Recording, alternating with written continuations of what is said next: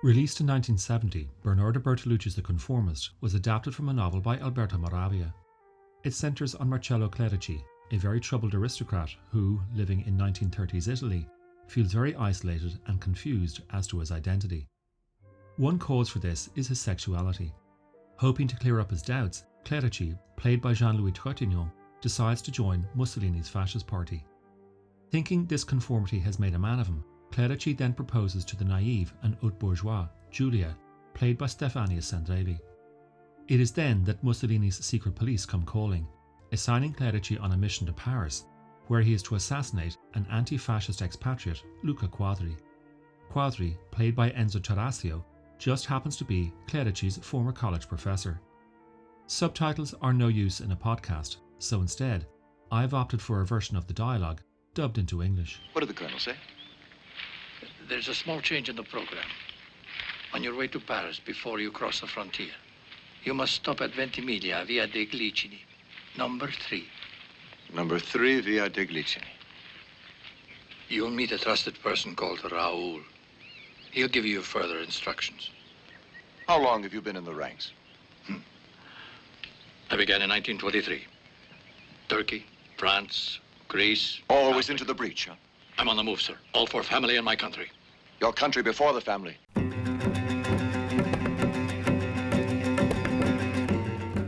In the hands of another director, say Costa Gavras, who in the same year directed the Oscar winning Zed, this could have been a fast paced political thriller. But instead, what Bertolucci gives us is a character study. A study of a character with whom it is not easy to identify. Nonetheless, the film was a very personal work for Bertolucci. He not only directed, but also wrote the script. Just how personal it was, we shall see in a moment, but for now, let us understand that Bertolucci could never be mistaken for a fascist or a conformist. Bertolucci's approach in adapting the novel was not political, but rather psychological. In particular, he tackled the book by way of Sigmund Freud's interpretation of Sophocles' myth Oedipus Rex. Not the bit about a young man having sex with his mother, but rather the part where he murders his father. When The Conformist premiered at the Berlin Film Festival in June 1970, Bertolucci had just turned 30, which means he was born in 1940. And for many people born in that time, as adults, they felt the need to distance themselves from the disasters wrought by the previous generation. The most obvious example of the film's Oedipal themes is politics. Did you ever ask yourself, Clerici, why people want to collaborate with us? Some do it out of fear. Most of them for the money. For faith in fascism, very few. As for you, no. I feel that you're not governed by any of these reasons. And when may I expect a reply? I hope very soon. If I put aside the idealist revolutionary, I must ask myself what your aim is. In 1922, fascism took hold of Italy, and Mussolini's black shirts had the country by the throat until 1943, when, in the middle of the war, a coup d'etat finally deposed the despot. But in the wake of Italy's defeat, there came an ideological crisis. What do you place fascism with? Religion? You are forgetting that I happen to be the priest, and you are the sinner. Now, after that once, did you have sexual relations with other men? No. All the rest were normal. Which means what? A brothel when I was 18. Since then, relationships only with women. And this, according to you, is a sexual life Yes. that's normal? But why? But you, my son, have always lived in sin. There is a third Oedipal layer, and that is cinematic. Bertolucci's father, Attilio, was a revered poet, and indeed, when he was a teenager, it was assumed Bernardo would also take up the pen. But then, and through his father, he met another poet who was just about to make his first feature film. Pier Paolo Pasolini was a radical amongst radicals. Openly gay when it was still punishable, Pasolini was also a communist who was interested in championing the subproletariat. While Bertolucci's political views never went that far, he did follow Pasolini into film, serving as assistant director on Pasolini's first feature, Accattone. And then, when Bertolucci turned just 22, he made his own debut with The Grim Reaper. Pasolini's style and subject were akin to that of the neorealists, Roberto Rossellini, Vittorio De Sica, and Luchino Visconti, whose films Rome Open City, Bicycle Thieves, and La Terra Trema influenced filmmakers across the globe. Neorealism was in itself an Oedipal movement, overthrowing the cinema of the fascist era. However profoundly impactful it had been globally, by the 1960s the movement had all but petered out in Italian cinema, with directors such as Michelangelo Antonioni, Federico Fellini, and Francesco Rosi using different techniques to explore different themes. And although Pasolini had used neorealist techniques for his first film, Bertolucci did not follow his mentor. Instead, he favoured the films of French director Jean Luc Godard.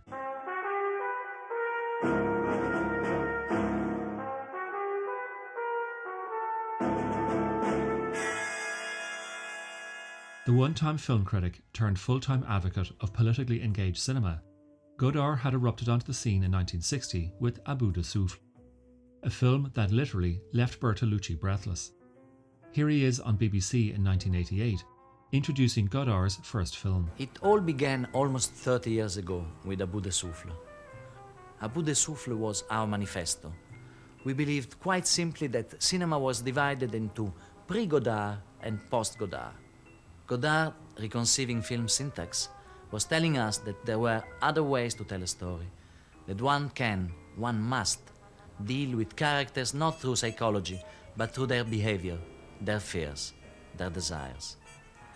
On the screen in front of me, as if it was a blackboard, Godard was changing all the rules. His language was outrageous, fast, light, as though he was shooting a new shot and throwing away the one before. Bertolucci was so taken by Godard that for his next two pictures, Before the Revolution and Partner, he adopted, if not aped, many of the topics and tropes his new idol had unleashed. Marxist critiques of European imperialism and Brechtian self reflexivity. That may have been intellectually stimulating and cinematically invigorating, but in terms of creativity, Bertolucci's adoration of Godard was so great, it was stifling his own artistic development which is why when Bertolucci read Moravia's novel about a young man who travels from Rome to Paris to assassinate his former mentor, suddenly the film was not just historical, political, or allegorical, it was personal. It was cinematic patricide, with Bertolucci killing off Godard. I want Medici 3806. Length 11 and width? I'll wait. Hello? Uh, this is Clerici. I was a student of yours back in Rome, and I'd like to see you again. Of course, Professor. I came about my graduate thesis. It was the year that you stopped uh, teaching, Professor. I don't remember your name. It was so long ago. Clerici, you said? Yes, and uh, you said to me, I remember that day so well, everything. You said, the time for reflection is over for me. Now begins the time for action. Medici 3806 was Godard's personal telephone number to his Paris apartment. And the quotation Clerici gives is a direct inversion of the opening line from Godard's second feature film, Le Petit Soldat, which runs The time for action has passed, the time for reflection has come.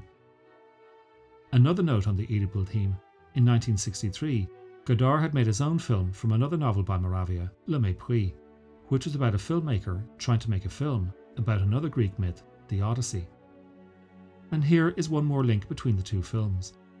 The music you're listening to is from the soundtrack to Le Mépris, composed by Georges Delerue, and Delerue composed the music for The Conformist.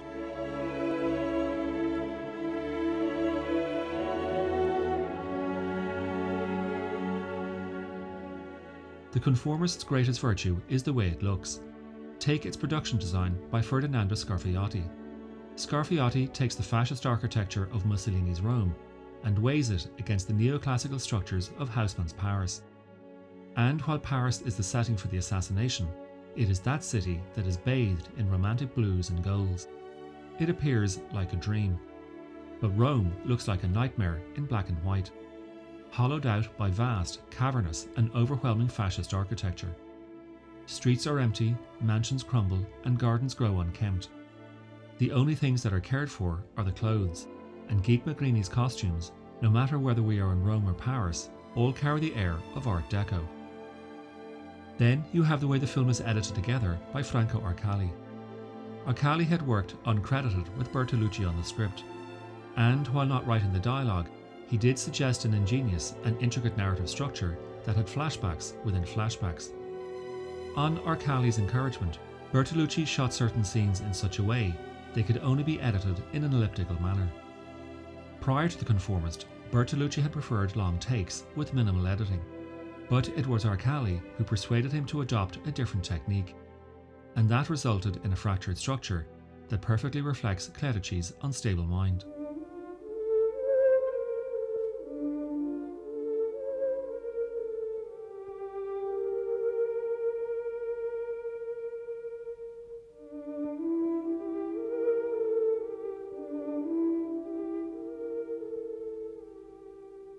And then there is the sumptuous, sinuous, and seductive cinematography of Vittorio Storaro.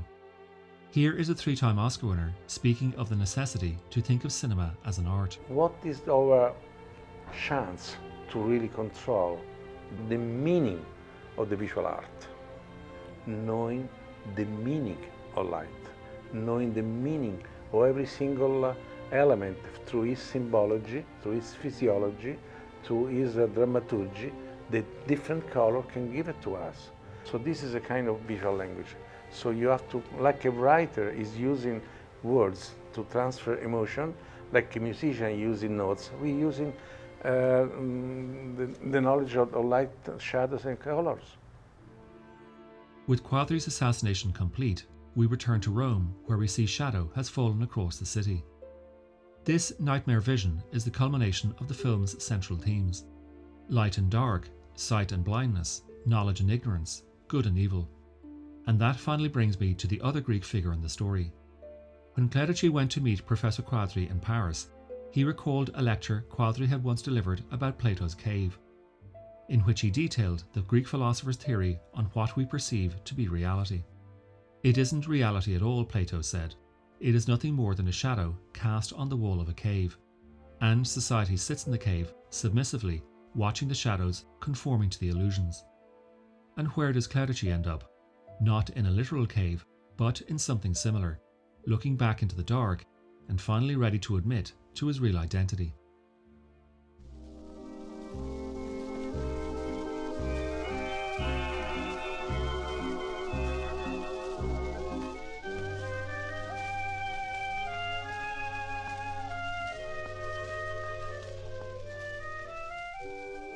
There are generations of American filmmakers who have drawn on Bertolucci's film, not least Francis Ford Coppola.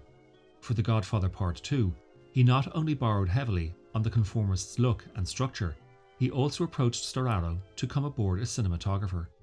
But Storaro declined, stating he would not be able to deliver the textures Gordon Willis had delivered in the original. Then there is Martin Scorsese, who used the conformist's subjective point of view to inform the psychosis of Taxi Driver's Travis Bickle. Paul Schrader, who wrote Taxi Driver, not only used the conformist's entire schema for his own film American Gigolo, he achieved that look by engaging Ferdinando Scarfiotti to serve as the film's visual consultant. When in 1980 Lawrence Kasdan did his neo noir thriller Body Heat, he also referenced Bertolucci's masterpiece while the Coen brothers adopted the lighting style for their debut feature, Blood Simple. The brothers cited the film again when they made Miller's Crossing, only on that occasion it was not a visual motif they drew from, but rather the sound design that plays through the Quadri assassination. Just listen to the sequence in their gangster picture where Tom Reagan is brought back out to the woods to locate the corpse of a man he is supposed to have killed. David Chase is another who was inspired by the same assassination scene drawing openly on it for the season 5 episode of The Sopranos when Silvio murders Adriana out in the woods. The Conformist can also be seen in several Michael Mann films, most explicitly Manhunter and Heat. And more recently, you can find traces of it in Wes Anderson's masterful The Grand Budapest Hotel. Then there is the tango, which Amy Heckerling humorously echoed in Clueless. Even Steven Spielberg has drawn from it, all you have to do is pay attention to the sequence in Close Encounters of the Third Kind, where the young boy, Barry Guiler, is spirited away by the alien ship.